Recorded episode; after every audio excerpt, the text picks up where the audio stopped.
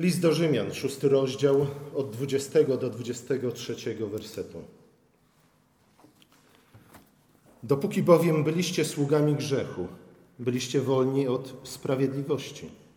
Jakiż więc wówczas mieliście pożytek z tych rzeczy, których się teraz wstydzicie? Ich bowiem końcem jest śmierć.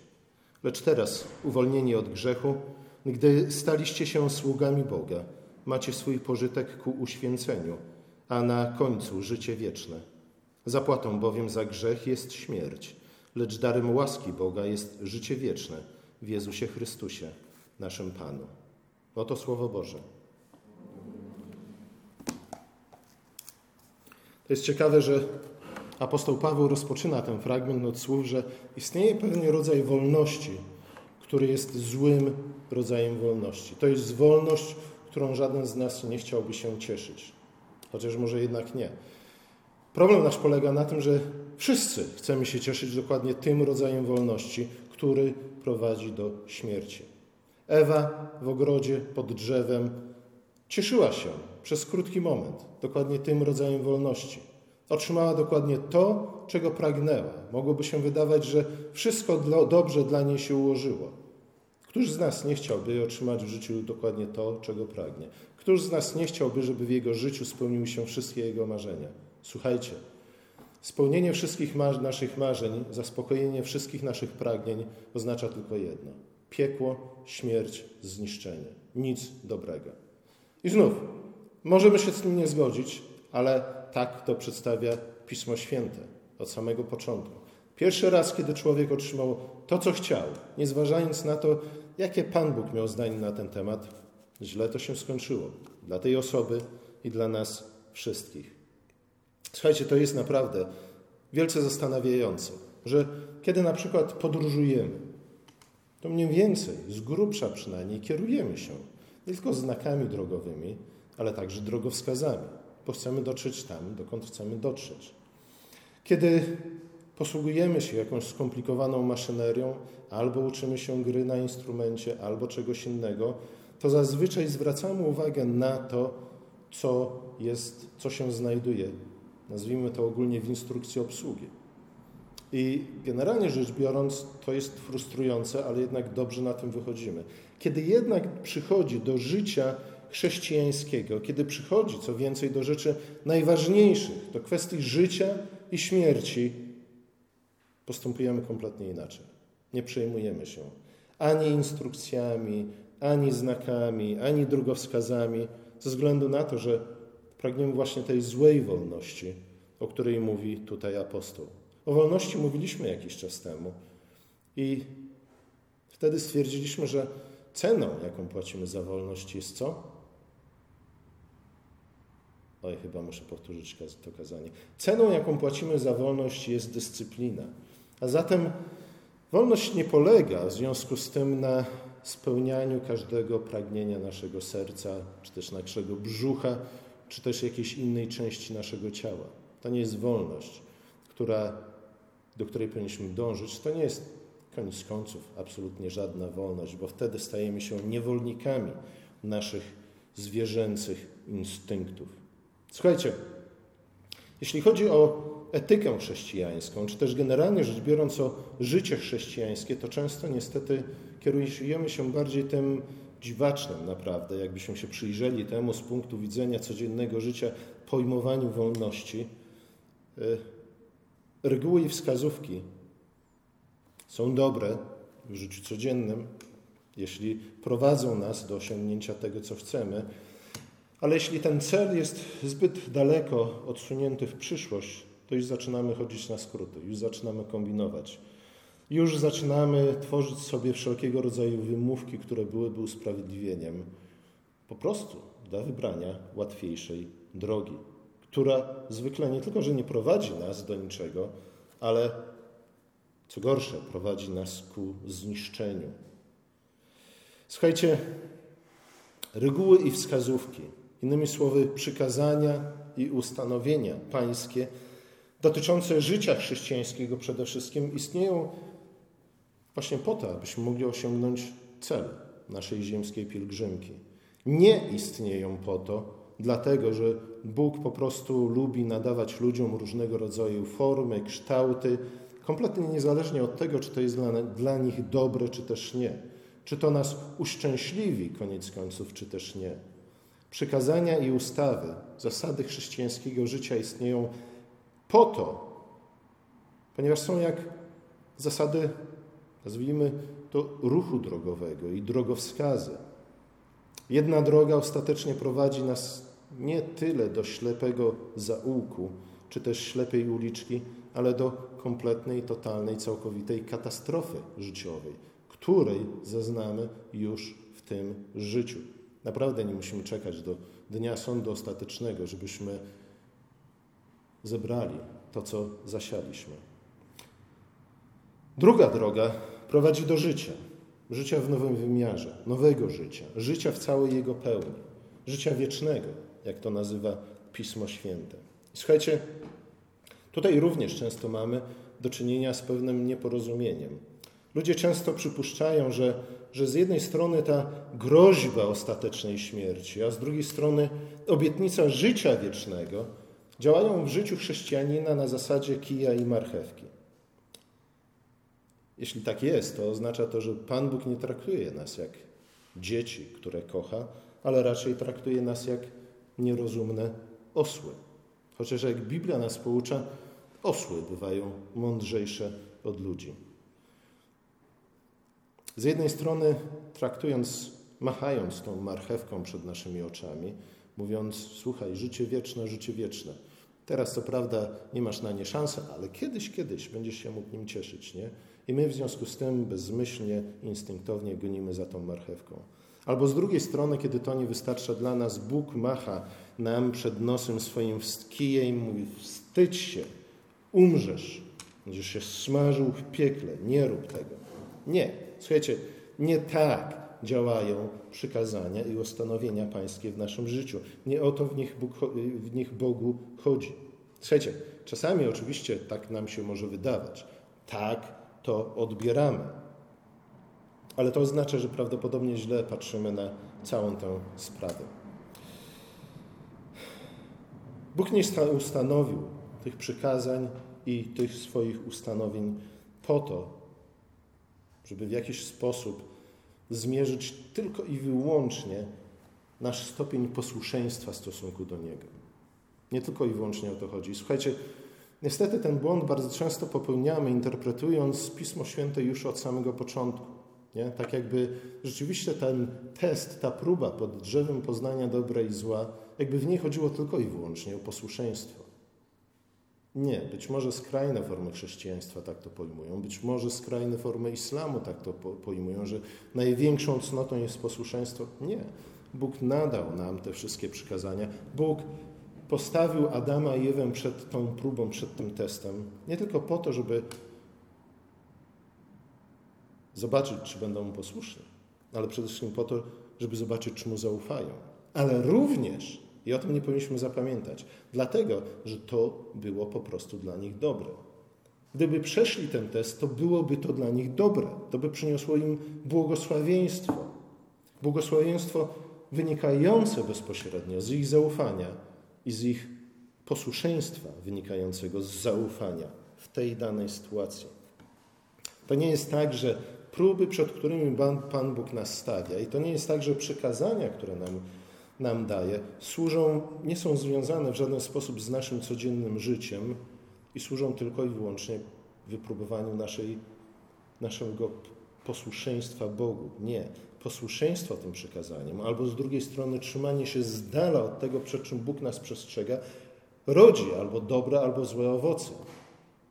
Te dobre i złe owoce bezpośrednio wynikają z decyzji, które podejmujemy i są ich owocami.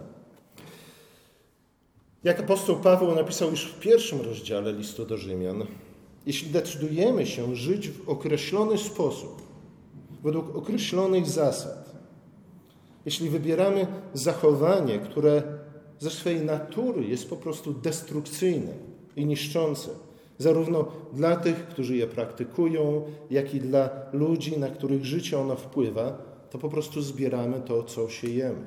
Kto sieje burzę, ten co zbiera, zbiera. Sieje wiatr, ten zbiera burzę. Burzy nie da rady siać. Możemy siać wiatr i potem zbierzemy burzę. Słuchajcie, tak to jest. I najprostszy przykład. Wybaczcie, że tak bardzo oczywisty i prosty. Człowiek, który się regularnie upija i w związku z tym psuje i niszczy różne życie, ale przede wszystkim psuje i niszczy życie swoje i swoich bliskich, no to oczywiście z powodu swojego pijaństwa szkodzi sobie i otaczającemu mu światu. To jest naprawdę koniec końców tak proste. I znów nie chodzi tu o jakiś wydumany, arbitralny standard, który stwierdza, że takie zachowanie jest złe i zasługuje na karę. Nie, takie zachowanie jest złe ze względu na to, że rodzi złe skutki. Ze względu na to, do czego nas ostatecznie prowadzi. To sieje wiatr, ten zbiera burzę. Słuchajcie, w pewnym sensie życie jest dokładnie tak proste. Nie? Ta zasada praktycznie wszystko nam mówi na temat tego, jak mamy żyć, jakie decyzje mamy podejmować w naszym życiu. Ostateczna kara nie jest jakimś arbitralnym, wydumanym osądem, jak, nie wiem, wsadzenie kogoś za niezapłacenie jakiegoś głupiego podatku. Nie? Słuchajcie, wszyscy wiemy, że większość podatków jest głupia. Bardziej ta ostateczna kara, o której mówi Pismo Święte, przypomina zachowanie kogoś, kto w sposób bardzo lekkomyślny rzuca wyzwanie grawitacji i wyskakuje z dziesiątego piętra. Wszyscy wiemy, jak to się skończy. Nie? A jednak w odniesieniu do życia chrześcijańskiego, jednak w odniesieniu do Bożych przykazań, jednak w odniesieniu do bardzo wielu innych ważnych decyzji w naszym życiu, dokładnie tak się zachowujemy. Wydaje nam się, że ponieważ Bóg nas kocha, cieszy się każdym naszym gestem i w ogóle łaska Boża wszystko nam załatwia, to możemy żyć jak przysłowiowe świnie, a Pan Bóg i tak nas wpuści do nieba. Słuchajcie, to byłoby koszmarnie głupie i niesprawiedliwe. Nie? Ze względu na to, już nawet nie chodzi o sprawiedliwość jako taką, ale chodzi o to, jakich ludzi Pan Bóg by w końcu wpuścił do nieba. Nie? Gdyby wpuścił do nieba dokładnie tych, którzy w sposób stuprocentowy żyją wbrew temu, czego On od nas oczekuje. I słuchajcie, i odwrotnie. Kiedy ludzie zachowują się według wzorców przedstawionych w Piśmie, w Ewangelii, w ich życiu widać już pierwsze oznaki właśnie tego nowego życia, tego wiecznego życia. Życie wieczne to nie jest coś, na co musimy czekać do dnia naszej śmierci albo nawet do dnia naszego zmartwychwstania. Według Pisma Świętego, według pism apostoła Pawła, życie wieczne jest życiem, którym możemy się cieszyć już tu i teraz. Większość naszych tłumaczeń mówi właśnie, również w tym fragmencie, o życiu wiecznym, czy też o życiu przyszłym, nie, o życiu wiecznym.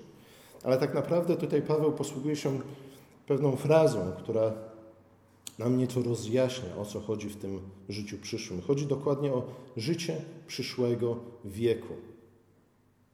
Czym jest życie przyszłego wieku? Według Pisma Świętego, a dokładnie według Nowego Testamentu, historię świata możemy podzielić na dwa wieki. E, stary wiek i przyszły wiek, czyli starą epokę i przyszłą epokę przed Chrystusem i po Chrystusie. Do Chrystusa panowało to, co apostoł Paweł nazywa wiekiem obecnym i generalnie rzecz biorąc, jak pisze na przykład w liście do Galacjan, był to czas, w którym zło mimo wszystko nadal rządziło światem. Widzimy to dokładnie po tym, co się wydarzyło, przydarzyło Chrystusowi kiedy przyszedł na ten świat, człowiek jedyny, który kiedykolwiek chodził po ziemi, w pełni dobry, w pełni doskonały i tak dalej, i tak dalej. E, I co myśmy mu zrobili? Wypchnęliśmy go z powrotem z naszego świata, niech sobie wraca do nieba. My tu go nie potrzebujemy. Słuchajcie, dlatego ten wiek jest nazywany w Piśmie Świętym złym, ponieważ zło nadal w nim panowało. Ale wraz ze śmiercią, zmartwychwstaniem i w niebo wstąpieniem Chrystusa nastało to, co Pismo Święte nazywa wiekiem przyszłym, czasami ostatecznymi. My w nich już żyjemy i już możemy cieszyć się tym życiem przyszłego wieku. I znów, to życie przyszłego wieku nie jest jakąś wydumaną, arbitralną, niezwiązaną kompletnie z zasadami funkcjonowania tego świata, ze strukturą rzeczywistości nagrodą. Nie. To życie przyszłego wieku jest życiem, które otrzymaliśmy w Chrystusie, do którego jesteśmy uzdolnieni w Chrystusie, o którym poucza nas Chrystus i do którego umacnia nas, czy też do życia, według którego daje nam siły Duch Święty. I już teraz, gdy zaczniemy żyć według zasad tego przyszłego wieku, zaczniemy po trochę cieszyć się owocami tego życia. To znów nie jest coś, na co musimy czekać do naszej śmierci albo do dnia sądu ostatecznego. To jest coś, czego możemy doświadczyć już tu i teraz. I tego Bóg od nas oczekuje. Żebyśmy nie żyli znów wciąż według tej głupiej wolności, o której Paweł rozpoczyna, pisząc ten fragment, która prowadzi do zatracenia, która rodzi złe owoce, która jest tym wiatrem rodzącym burzę, ale żebyśmy zaczęli żyć i postępować w zaufaniu Słowu Bożemu i już tu i teraz zaczniemy dostrzegać tego dobre owoce. Słuchajcie, Wiele można było na ten temat mówić, nie? o tym życiu przyszłego wieku. E, pamiętajcie jednak, że już teraz żyjemy w czasach ostatecznych. Już teraz możemy cieszyć się tym życiem przyszłego wieku, w którym działa moc zmartwychwstałego Chrystusa. To nie chodzi o jakieś niebo, jakkolwiek sobie je nie wyobrażamy.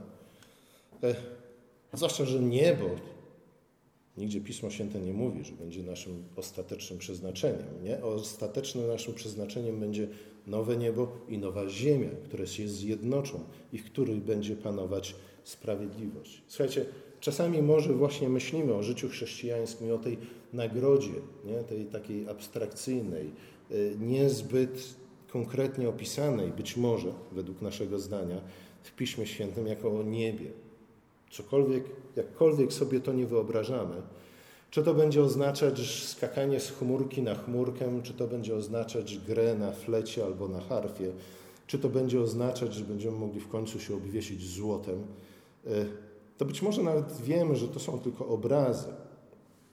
To jednak niestety bardzo często myślimy o życiu przyszłym w kategoriach istnienia poza przestrzenią, poza czasem, poza ciałem, poza materią.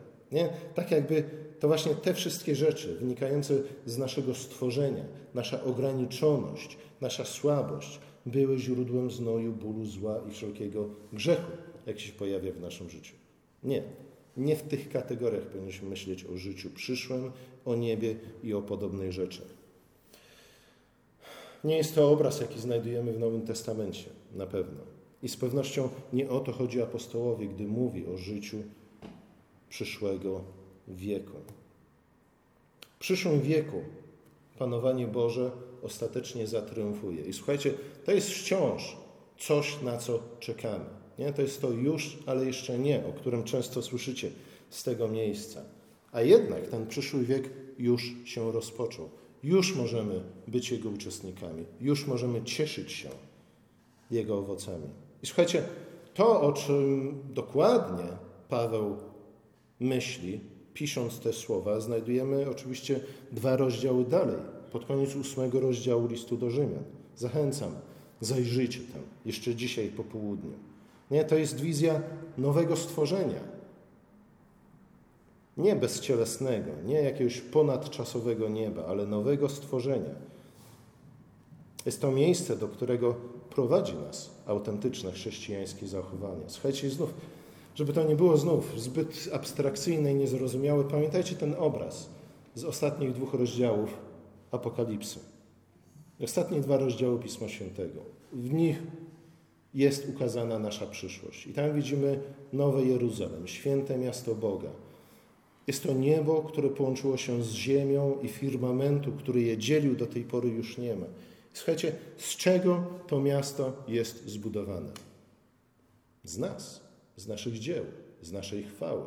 Widzimy tam królów, którzy wnoszą do tego miasta chwałę swoich narodów, a więc ten budulec, z którego to miasto jest zbudowane. Słuchajcie, Oczywiście, że to miasto, to życie przyszłe, czy też życie przyszłego wieku, powinniśmy raczej tak mówić, jest darem łaski Bożej. Paweł nawet tutaj o tym wspomina, żeby nie było absolutnie żadnego, żadnej wątpliwości co do tego. Bez łaski Bożej nigdy byśmy tego nie otrzymali. Paweł również w liście do Koryntian mówi, słuchajcie, wszystko, co uczyniłem dobrego w moim życiu, jest owocem działania łaski Bożej w moim życiu. Niemniej jednak, i to ja uczyniłem te rzeczy. Bez łaski bym ich nie uczynił, niewątpliwie. Ale to nie oznacza, że mamy tylko przyjąć łaskę Bożą już nic absolutnie z nią dalej nie robić. Paweł stwierdza to, co już stwierdził wcześniej, w drugim rozdziale listu do Rzymian, że ostateczny sąd odbędzie się w zgodzie z życiem, jakie prowadziliśmy. Co zasialiśmy, to i zbierzemy. Mówi, jeśli grzeszysz, to siejesz nasiona śmierci i zbierzesz śmierć pod każdą jej postaci. I śmierć będzie ostatecznym Twoim przeznaczeniem. Będzie to śmierć, po której nie ma już żadnego zmartwychwstania. I słuchajcie, czasami widzimy ludzi żyjących tym rodzajem śmierci już w tym doczesnym życiu. Nie? To jest tragiczne, ale to można zauważyć. Nie wiem, czy znaliście kiedyś na przykład jakiegoś alkoholika, skoro już mówimy o alkoholu, który zapił się na śmierć, a przy okazji zniszczył życie nie tylko sobie, ale wszystkim swoim bliskim. Nie, o tym mówimy. Jeśli grzeszysz, to siejesz nasiona śmierci. I śmierć będzie Twoim ostatecznym przeznaczeniem. Ale jeśli postępujesz po drodze prowadzącej ku uświęceniu, to tak naprawdę nie zarabiasz oczywiście na życie wieczne. To nie jest tak, że życie wieku przyszłego jest naszym dziełem. Pozostaje ono darem łaski. Znacznie większy niż cokolwiek, na co moglibyśmy sobie zasłużyć. A jednak Paweł mówi, ostateczny sąd odbędzie się w zgodzie z życiem, jakie prowadziliśmy. Zostaniemy osądzeni według naszych uczynków. Jak to działa? Słuchajcie, Wyobraźcie sobie, wszyscy wiecie, że nie jestem zbyt muzykalny, nie? Nie bójcie się, nie będę płakał tutaj z tego powodu przed wami, nie? Ale z jednej strony wyobraźcie sobie mnie, próbującego gwizdać melodię na przykład z Beethovena, nie? Możecie sobie wyobrazić? Wiem, że to jest straszny obraz. A z drugiej strony wyobraźcie sobie jakąś naprawdę dobrą orkiestrę grającą dokładnie tę samą linię melodyczną, tę samą sym symfonię Beethovena. Oczywiście między jednym i drugim będzie mimo wszystko istniało jakieś podobieństwo. Nie? Nawet ta moja gwizdana melodia będzie przypominać tę autentyczną, prawdziwą. Nie? To nie jest tak, że nie będzie między nimi żadnego związku, ani pokrewieństwa. Słuchajcie, aż tak niemuzykalny to ja nie jestem. Nie? E, ja bym powiedział, ale oczywiście różnica będzie kolosalna. Wydaje mi się, że właśnie to Paweł ma na myśli, kiedy mówi, że będziemy osadzeni według naszych uczynków. Przy czym, jeśli chodzi o nasze złe uczynki, jeśli będziemy rzeczywiście uparcie do końca życia siali grzech, to zbierzemy nasiona śmierci. I słuchajcie, ta śmierć będzie doskonałym rezultatem tego, co uczyniliśmy. Nie? Tu przełożenie będzie absolutne, jeden do jeden, stuprocentowe. Jeśli jednak koniec końców spędzimy wieczność w tym świętym mieście Boga, to to również będzie w zgodzie z naszymi wcześniejszymi uczynkami, ale w zgodzie na takiej zasadzie, jak ta moje próby nieudolne gwizdania melodii Beethovena będą w jakimś sensie odpowiadać oryginałowi. Rozumiecie o co chodzi? Nie? W jakiś sposób nasze życie już tu i teraz musi być dostrojone do życia, do pełni życia wieku przyszłego. Bo koniec końców każdy z nas zostanie osądzony według swoich uczynków. A jednak Pan Bóg nas, którzy w tym życiu, niezależnie od tego, jak bardzo nieudolnie będziemy żyć, czy też próbować żyć, zharmonizowanie z zasadami życia wieku przyszłego, Pan Bóg traktuje nas jak swoje dzieci. Pan Bóg spojrzy na nas i ucieszy się. Nawet tymi naszymi nieudolnymi próbami. Tak jak cieszy się rodzic, gdy dziecko kilkuletnie przynosi mu rysunek i tato się pyta, piękne, ale co to jest? To ty, tatusiu, nie? Słuchajcie, radość jest autentyczna. Radość jest bezpośrednio wynikająca z tego rysunku, niezależnie od tego, jak nieudolny jest to rysunek. Bóg w ten sposób nas potraktuje, nie? jak nasze dzieci. On w końcu nas kocha. On nie jest kosmicznym sędzią i policjantem, tylko i wyłącznie. Nie jest też strażnikiem miejskim. Słuchajcie, On jest naszym Ojcem.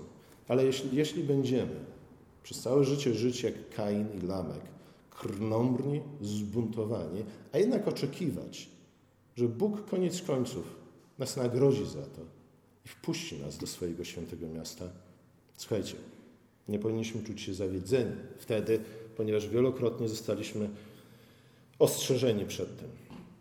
Słuchajcie, koniec końców ten szósty rozdział listu do Rzymian y, powinien nas nieco otrzeźwić. Y, może nie nas koniecznie konkretnie tutaj zgromadzonych, ale, ale Kościół jako taki, bo wydaje mi się, że powinniśmy my to zrozumieć i powinniśmy umieć to również przekazać innym ludziom.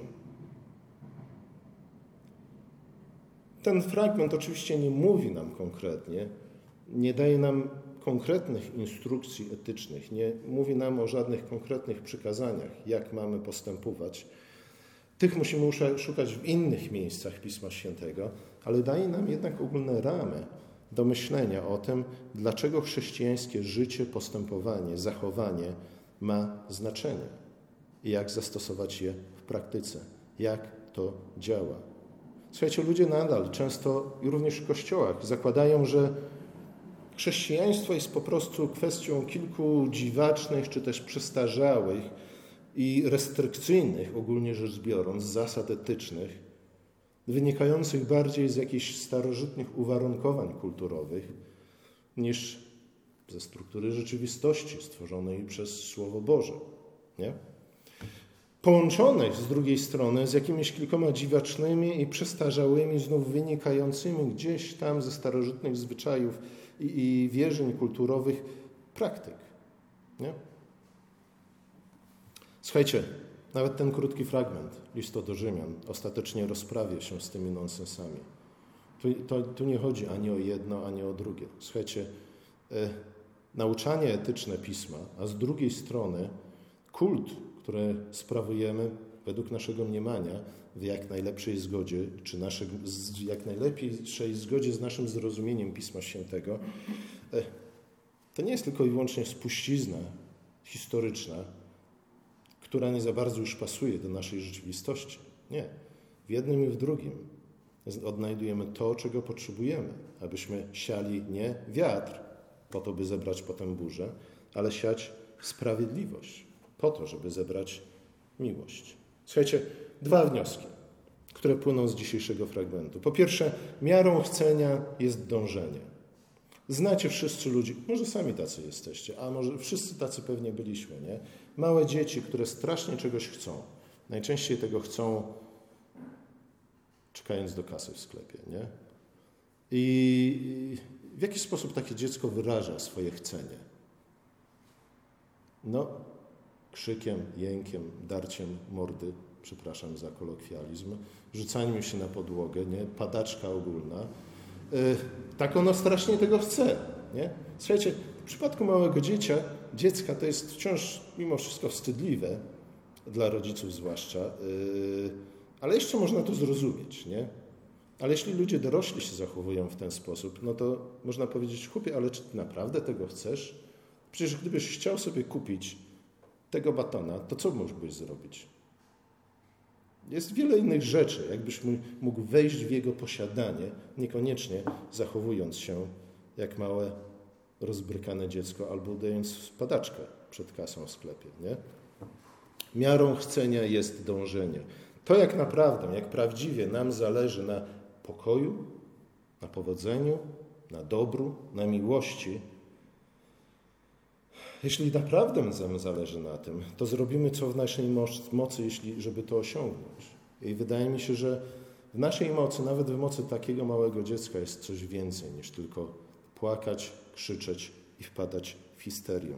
Słuchajcie, jeśli tylko i wyłącznie marzymy o tym, co dobre i co piękne, ale nic nie robimy oprócz wpadania okazjonalnego w histerię, żeby się zbliżyć do tych rzeczy, to znaczy, że jednak tak bardzo nam na tym nie zależy w ostatecznym rozrachunku. Miarą dąży, chcenia jest dążenie. Jeśli nam zależy na tym, żebyśmy żyli kiedyś, w przyszłości, pełnią tego życia przyszłego wieku, Bóg nam mówi, co mamy robić. To nie jest koniec końców tak strasznie skomplikowane. A z drugiej strony pamiętamy o tym, że Pan Bóg patrzy na nas jak na swoje dzieci.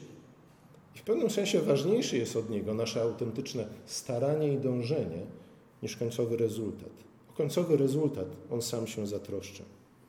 Miarą chcenia jest dążenie. Po drugie, znów to, co już wielokrotnie dzisiaj powiedziałem, zbieramy to, co siejemy. Tak się wyśpisz, jak się pościelisz. Kto sieje burzę, ten zbiera wiatr, mówi prorok Ozeasz. Ale słuchajcie, prorok Ozeasz mówi coś jeszcze. Cztery rozdziały później. Kto sieje sprawiedliwość, ten zbiera miłość. I słuchajcie, to nie jest tak, ja wiem, że o wiele łatwiej nam jest zrozumieć tą zasadę, że kto sieje burzę, ten zbiera wiatr. Dużo częściej tego doświadczamy w naszym życiu, czy też to widzimy w życiu innych ludzi. Ale ten sam prorok, czy też Bóg przez tego samego proroka zapewnia nas o tym, że jeśli będziemy siać sprawiedliwość, to koniec końców zbierzemy miłość. A Nowy Testament mówi nam, i słuchajcie, i nie będziemy musieli czekać na to do naszej śmierci. Możemy tego doświadczyć już tu, w tym życiu. Naprawdę, spróbujcie. To działa. Nie natychmiast, nie od razu. Nie? To nie jest tak, że wrzucimy monetę i wyskoczy nam coś tam z automatu. Nie? ale to zadziała. Może jutro już, jeśli dzisiaj posiejesz sprawiedliwość, może już jutro zbierzesz odrobinę miłości, może za miesiąc, może za rok. Nie? Im dłużej będziemy siać sprawiedliwość w naszym życiu, tym więcej owoców miłości już w tym życiu zbierzemy. Słuchajcie, naprawdę nie chcielibyśmy żyć w świecie, w którym te dwie proste, a jednak bardzo fundamentalne zasady nie obowiązują. Że nic nie wynika z naszych decyzji, nic nie wynika z naszych uczynków. Albo, że z drugiej strony to, co wynika, nie jest zgodne z tym, co siejemy. Nie, nie chcielibyśmy żyć w takim świecie. Taki świat generalnie rzecz biorąc nie mógłby funkcjonować. A skoro tak, to może dobrze, dobrze zrobimy, jeśli zaczniemy je coraz poważniej traktować w naszym życiu. Pamiętając, że siejąc wiatr zbierzemy burzę ale siejąc sprawiedliwość, zbierzemy miłość. I to znów, nie tylko po naszej, nie dopiero po naszej śmierci, ale już tu, w tym życiu. To jest obietnica, jaką Pismo Święte, jaką apostoł Paweł dzisiaj nam potwierdza. Amen.